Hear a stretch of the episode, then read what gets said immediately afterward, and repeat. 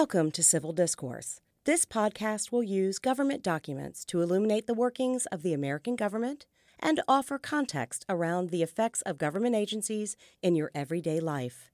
And now, your hosts, Nia Rogers, Public Affairs Librarian, and Dr. John Augenbaugh, Political Science Professor.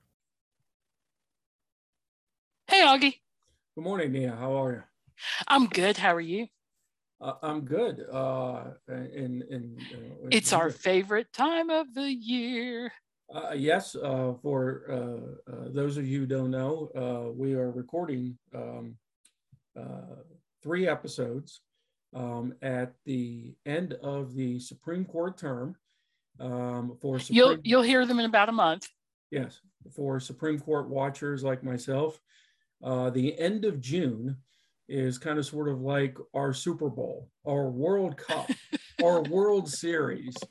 It's like Christmas, birthday, and whatever else. In my world, it's the Davis Cup. Yeah, right. okay. So. Or the Stanley Cup.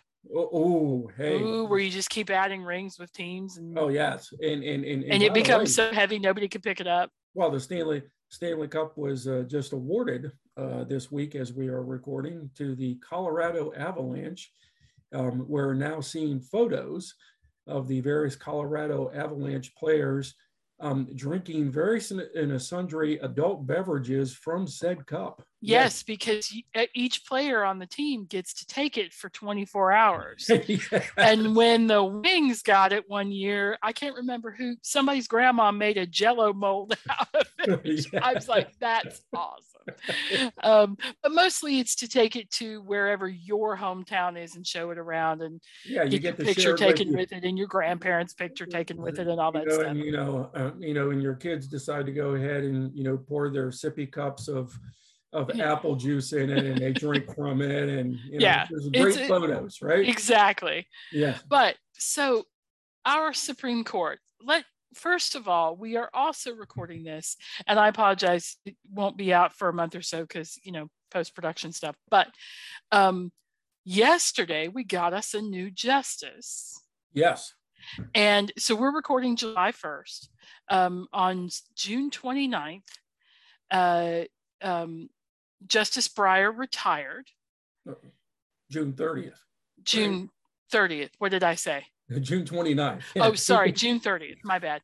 He retired and then he promptly administered the oath, the judicial oath. There's the constitutional oath and the judicial oath, and they they, they get the constitutional oath, I guess, is given by the Supreme the Chief the Justice. Chief Justice. Yes. And then the judicial oath is given by someone that you admire slash respect. Yes. Whatevs.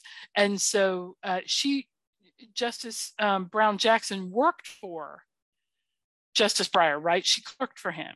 Yep.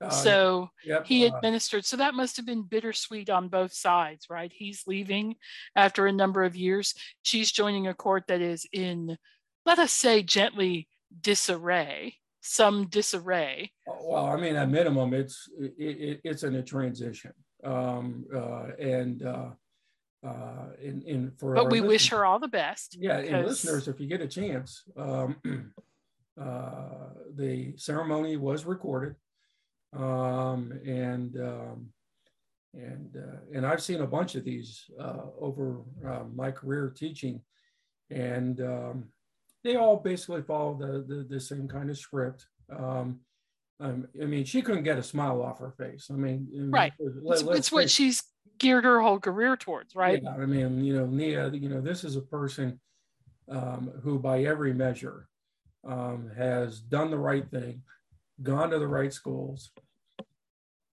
worked hard, demonstrated her um, uh, uh, judicial temperament and capacity. Um, and, you know, now she gets to serve on, you know, uh, uh the Supreme Court, court, which, as you pointed out, she at one point was a clerk to Justice Breyer.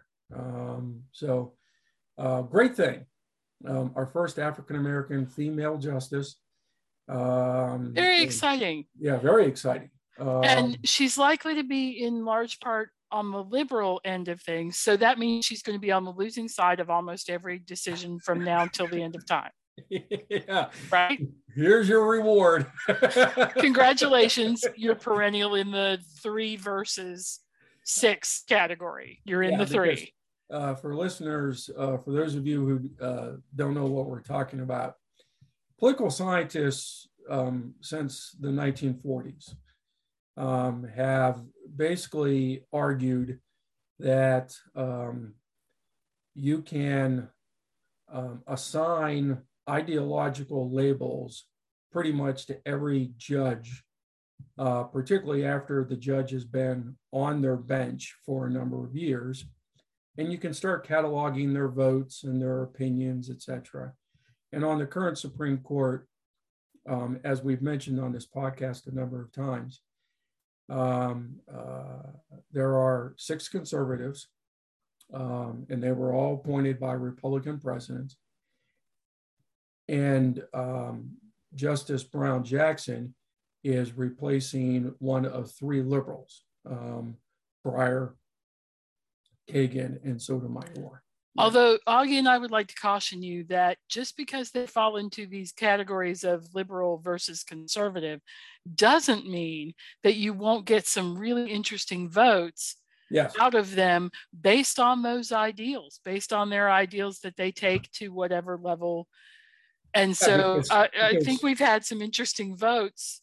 Yeah, I mean, because, we thought, oh, why is Gorsuch voting that way? And when you think about his his view of the Constitution in terms of his const- of his conservativeness, he logically would vote certain ways on certain things. I think people were rather shocked that he was like, "Yeah, forty percent of Colorado really should be Native American land," and everybody went, "I'm sorry, what?" And he was like, "Yeah, no, it makes sense." I mean, oh, you're talking about the McGirt, and, yeah, you're talking about the McGirt, McGirt case, right? Uh, where I think people thought he would come down on the side of the state, and he was like, "No, no, and um, uh, the, the, state of Oklahoma, which interestingly enough, Nia, there was a follow-up case this term where, to your point, uh, Gorsuch voted with the three liberals, um, um, and uh, uh, and they were in the dissent. Where but we'll get to that in next episode next episode yes. because our our first episode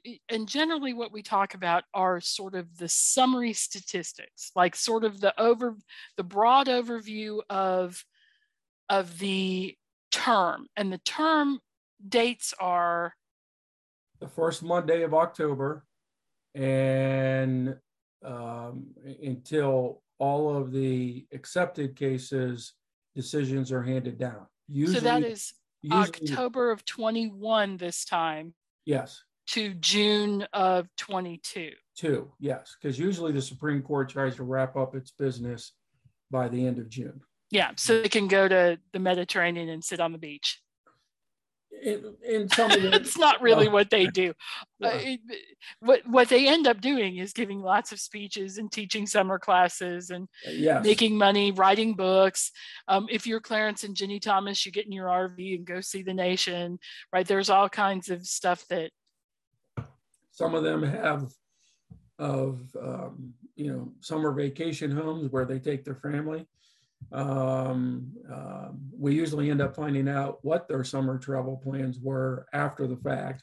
Right. um, so. Which now, and I'm just going to state for the record, by the way, Augie and I both think that any attempt on a justice's life is wildly unacceptable. We do yes. not live in a country where that is okay. First of all, murder is not okay in any circumstance. You don't get to kill anybody. That's not cool but also just the idea of threatening the Supreme Court for doing their jobs. That's wrong. Uh, we we can dis- disagree with them on any number of occasions. We can disagree with their logic. We can disagree with their. and their we frequently do, by the way. And we frequently do, but we don't harm other people because we disagree with them. That is the exact opposite of civil discourse, and something I, I, that we I, will not I don't even think it's appropriate to go ahead and publish their uh, home addresses. Exactly. You don't I, dox I, them. You don't. None of that. I mean, it, it's not okay. You know, they have a tough job.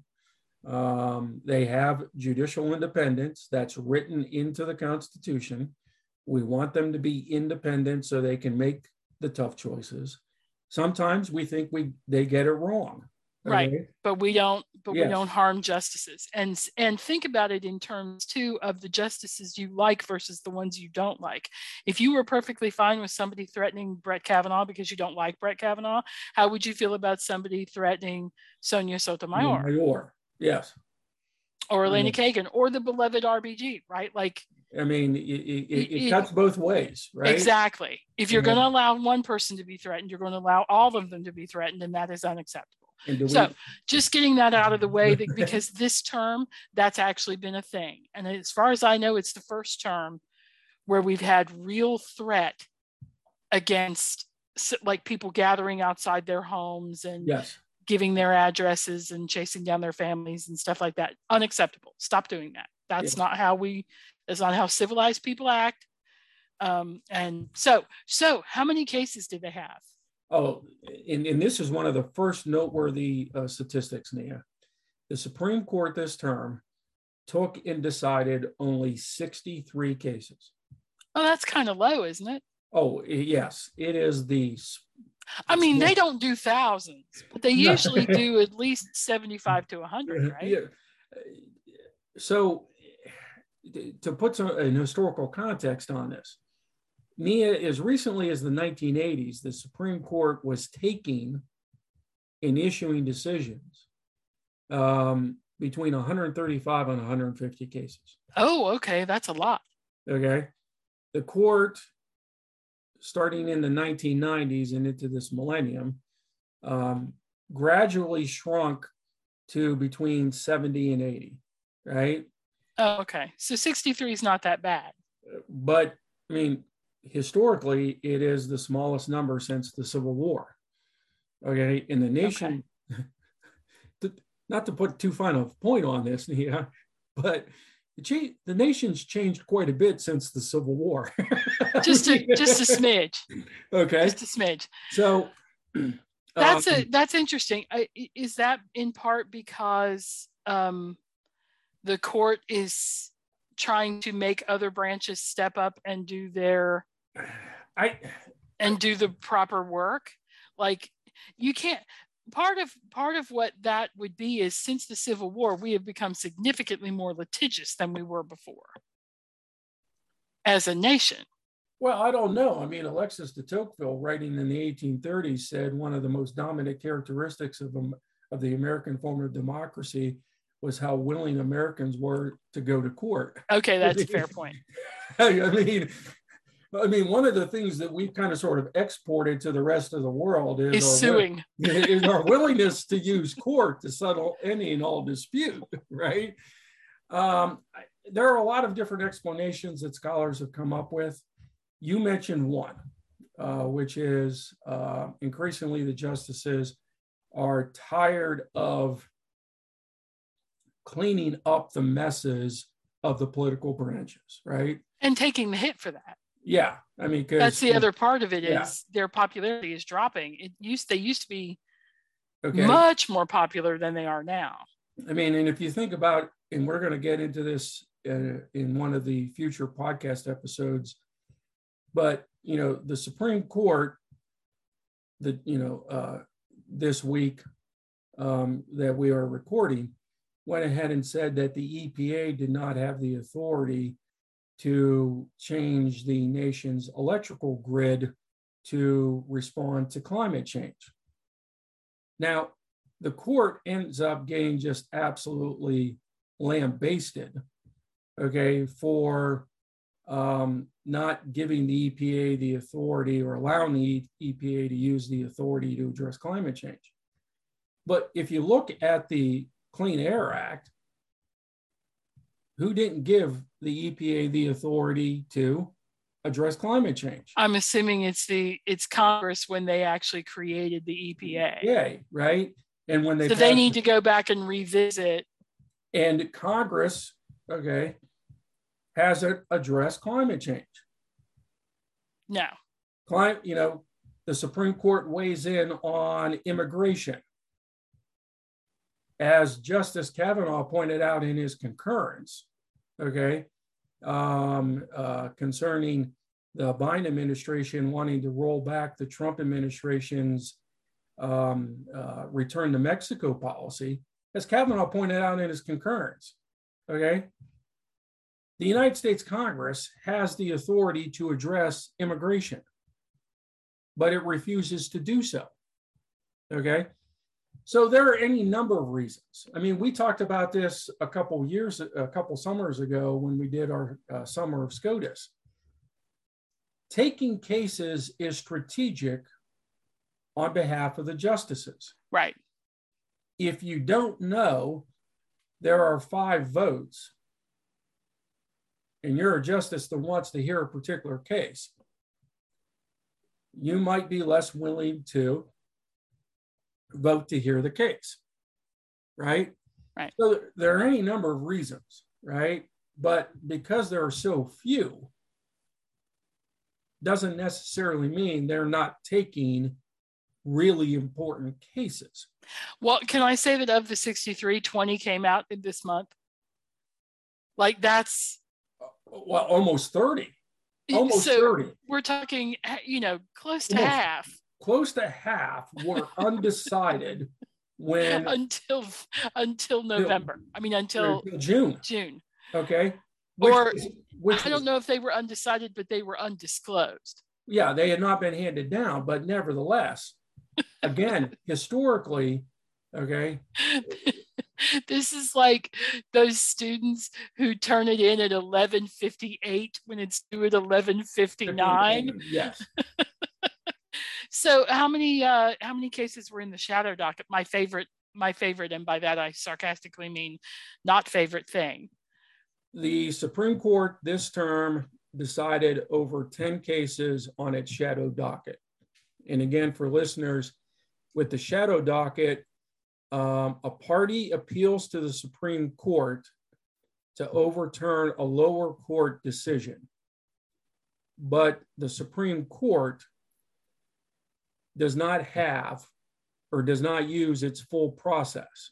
It doesn't take full written briefs, it doesn't have oral arguments. And this has been a controversial subject. We discussed it in a previous podcast episode. Right. And they don't give full opinions. They don't necessarily give full opinions, right? Um, and again, that's the largest number of shadow docket decisions in the history of the court. I'm fascinated by the vote decisions. And the reason I'm fascinated by that is because in traditional years, right, in years past, 9 0 and 8 1 and 7 2 were the most common. Yes. And they still are. Are they? Okay. Yes, they, they still are. I mean, just to give you a sense, Nia, 17 out of the 63 cases were decided 9 to 0. That's over a quarter of them where there were no dissenting votes. So for all of the media discussion of the Supreme Court as a crumbling, you know, being divisive, bunch of know, angry people yeah. yelling at each other. 27% of the time they were like, sounds good to me. Yes. Five to four decisions. Think of that as 27% of the time they all agreed on the restaurant in the first pass. Yes. Are we going to go to dinner? We're all going to go for pizza instead of, and I say that because if you and your friends could get 27% agreement the first time you ask the question, where are we going to eat dinner? That would be nothing shy of a miracle in most yes. friend groups. Yes. Because, man, that's a question that goes around and around and around. But anyway, okay, so the 5 4 decisions were about 20, the, the close ones. Yeah, those are the close ones. Um, slightly under 20%. Um, okay. And, and, and again, so a quarter of the time in pretty much total agreement, and a quarter of the time pretty much divided. Yeah, I mean, 20% of the time. I mean, and let's face it, okay. Um, if you if you compare this to more recent statistics, this is pretty much the normal. Okay. So again, listeners, you gotta you have to be a little cautious here when you know all the newspaper articles and you know stuff you see on the internet's like you know we have this divided court well maybe on the controversial stuff, yes, right? Oh, now that's an interesting way to put it because it in I know in your notes the six three, which is basically the conservatives versus the liberals. The liberals, that's about 20% of the time. Yes. Okay. So, I mean, you know, and if you think about that, I mean, it's it's it's not as divided as we'd like to think it is. So actually, and I've got the math a little wrong because it's like a fifth of the time they they get along nine no a fifth of the time they are they are divided and a fifth of the time it's six three which means that what the media is perceiving as disarray isn't disarray it's the media seeing that the liberals are on the losing side. God, yes. And they're saying that that's disarray but there's no disarray on the sixth side like no, they're no. not in disarray. No. So the conservatives on the court are not nearly in as much disarray as perhaps. But anyway. And there are other statistical, if you will, patterns. Um, uh, yeah, I love this. Every year you report who, who, which, which ones are in the majority the most. Yes. Um, and can you guess uh, which two justices were in the majority the most? Well, the thing about the thing about this um, is consistently, at least it seems to me consistently, the chief justice tends to be in the majority. Yeah. So I would say J. Rob's got to be one of those. Yeah, the two, two justices that were in the majority um, uh, were uh, John Roberts, Chief Justice John Roberts, and Justice Brett Kavanaugh. Um, in, in fact, they vote they voted the same a remarkable 95% of the time. Now i i have a question for you about that. Do you think that's because kavanaugh really lines up with with roberts that much? Or do you think that it's because kavanaugh is not interested in making waves his first few years on the court while he figures out who he is and what he wants his jurisprudence to be known for and that sort of thing. Like, will we see that with Amy Comey, Comey Barrett, Coney Barrett, um, when her numbers are pulled? I, I think Kavanaugh ideologically is uh, closer to John Roberts than he is to Clarence Thomas or Sam Alito on the conservative side of the court. And Roberts is kind of a moderate conservative, right? He's sort of more. Uh, he's only moderate because of the, the other the other the other four conservatives. Ah, right? uh, okay. Okay. Um, I mean, let's be very clear about something here. John Roberts is not a liberal. He's not a moderate. Okay. Um, he is more willing to vote with the liberals. Okay. But he doesn't do that all that often. Right. Okay. He doesn't do it all that often. Um, I think Kavanaugh also felt really burned by his confirmation process. And when you see a justice go through the confirmation process like Brett Kavanaugh did, they can respond one of two ways. They can try to gratiate themselves, fit in with the court. Okay. Um, Go along, get along. Okay. Um, or they can do what Clarence Thomas did.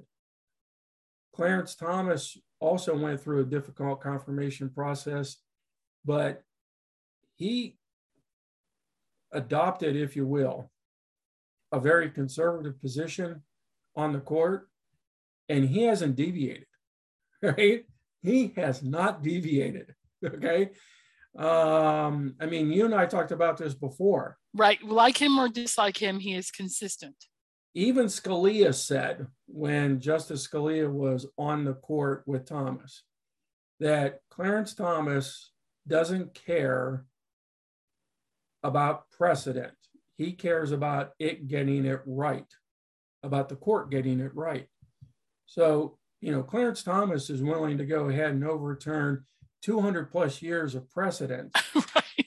if he thought the precedent for 200 plus years was wrong. Was wrong, right. Whereas Scalia was willing to acknowledge that there were certain precedents that the American people had grown to rely upon, that even if he thought they were poorly decided, the court should follow. The court should follow, right? So the justice in the majority, the least? Sonia Sotomayor, less than 60% of the time was she in the majority. Yeah, but it's it's 59%, right? It's pretty close to 60. Yeah. Even the person who's not in the majority the most is still in the majority more than half the time. Yes. Like this thing that we're we're getting where we're getting this sort of divide and conquer view of the Supreme Court just isn't it just does not bear out numerically. Yeah, you got you have to be cautious, right? When you know when you see press reports that this is a badly divided court, they're not getting along. All I keep on coming back to is, but even the justice who's in the majority the least is in the majority 59% of the time. Right. Um, that's that's a lot. Yeah. I mean, okay. So I'm um so we know that Roberts and Kavanaugh are remarkably similar in their in their votes. Yes. Who are the most different? oh, Nia, you could actually guess this. Well, I'm going to guess Justice Thomas on the conservative side because, as we just described, he is his own he's his own animal. He's, he's his a, own entity of yes, of he, moral compass right yeah, he's he, he's, he's a, got his own way that the rest of us are kind of like huh? Um so i would guess well it's got to be one of the liberals. Yes. And i'm guessing it's it's probably Sonia Sotomayor because she's in the majority the least. Yes, she, yeah. Um, Sonia Sotomayor and Clarence Thomas. Um, kind of the polar opposites of the ideological spectrum. Right. Yeah, and this makes sense, right? Right. It makes sense. That they would meet in the middle of the least. Least, right?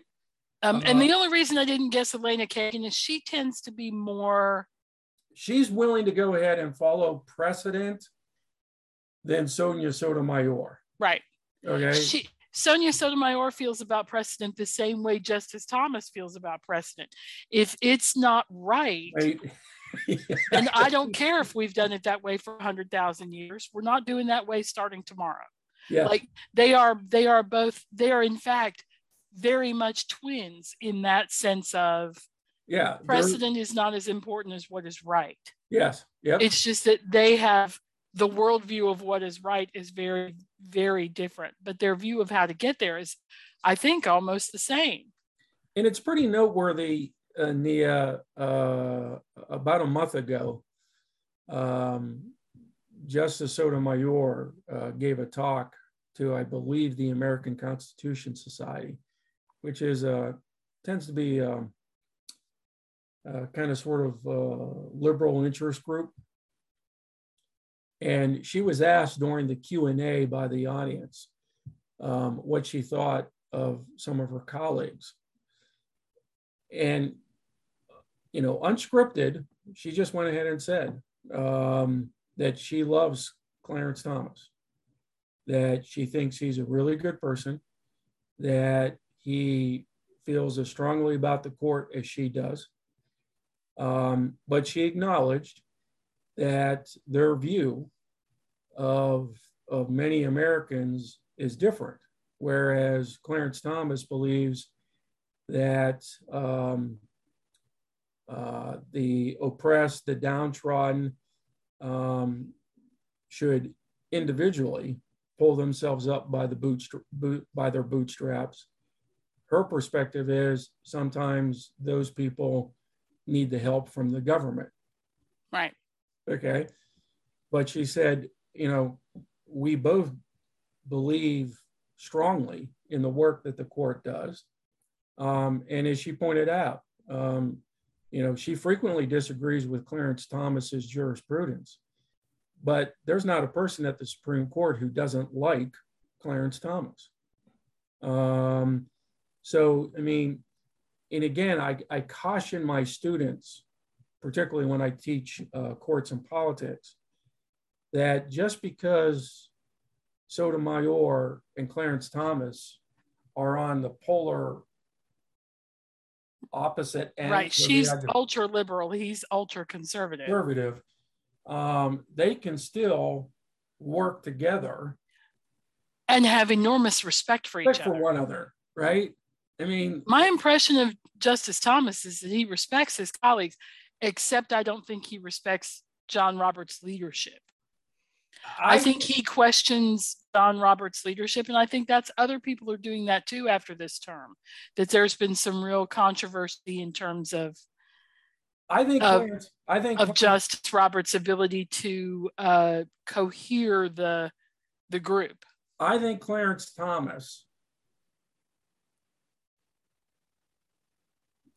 doesn't respect John Roberts as much because John Roberts is willing to pull his punches on cases and votes. Right. I think a Clarence Thomas is more likely to go ahead and respect a Sonia Sotomayor, even though they disagree with one another so much, because Sonia Sotomayor is willing to stand up for her principles. Well, and and, and, and I think and I think J. Rob is trying to protect the institution. Institution, yes. Yep. And I suspect that's the thing is, yeah. you know. Um, but who wrote the most opinions? Clarence Thomas, nearly 30 of them. 30 I, out of 63 cases. That's a lot. He writes more in the last five years per Supreme Court term, he writes more than every other justice.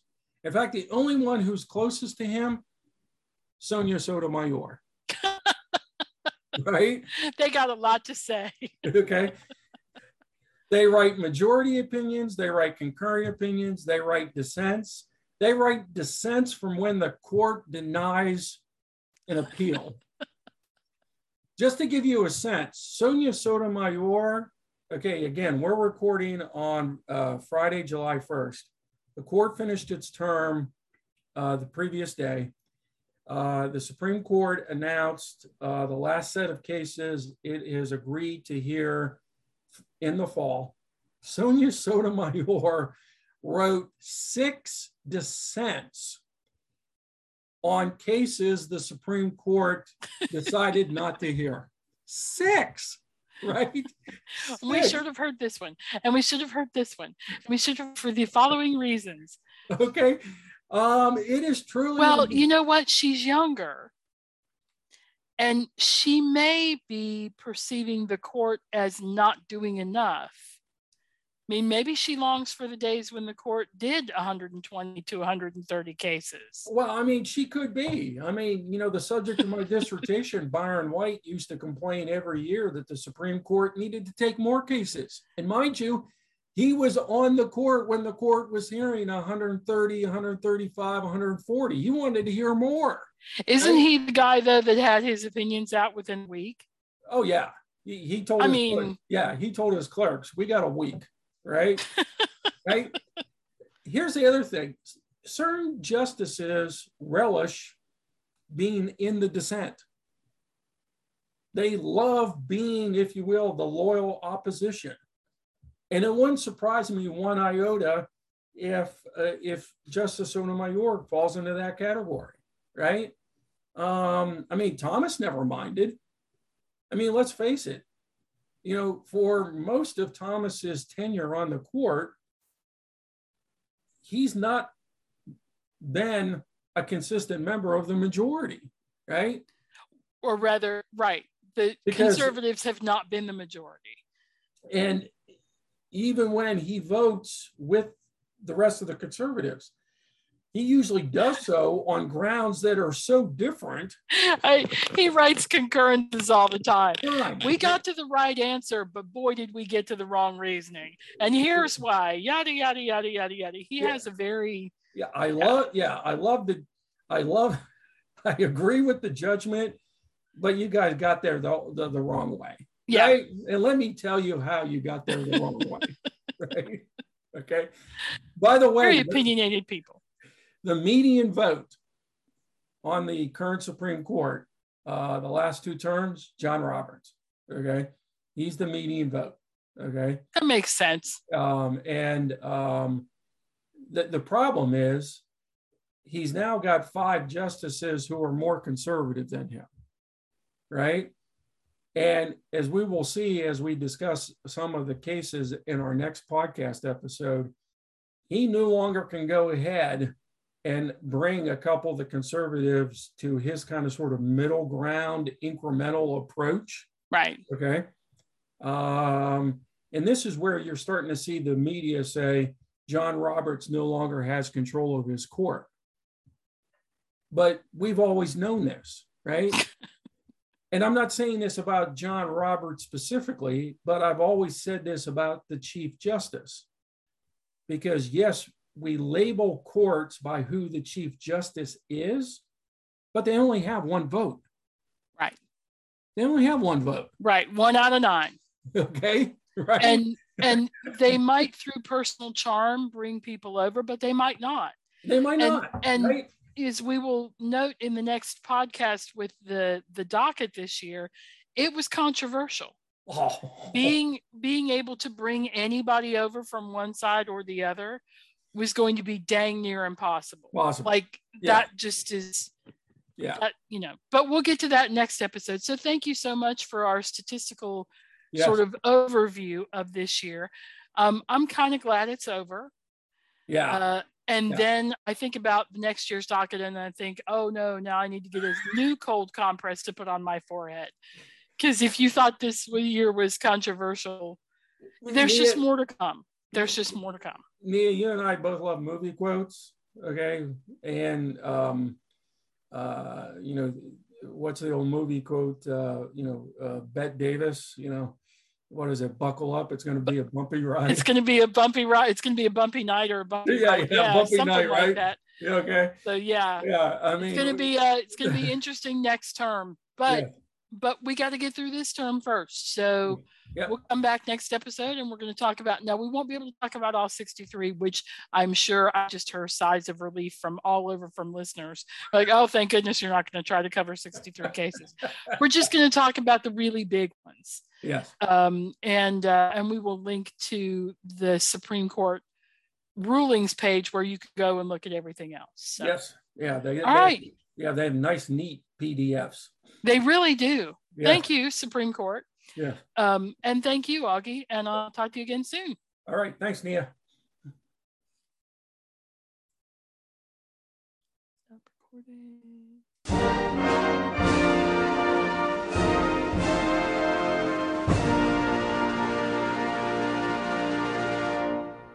You've been listening to Civil Discourse, brought to you by VCU Libraries. Opinions expressed are solely the speaker's own and do not reflect the views or opinions of VCU or VCU Libraries. Special thanks to the Workshop for Technical Assistance. Music by Isaac Hobson. Find more information at guides.library.vcu.edu/discourse. As always, no documents were harmed in the making of this podcast.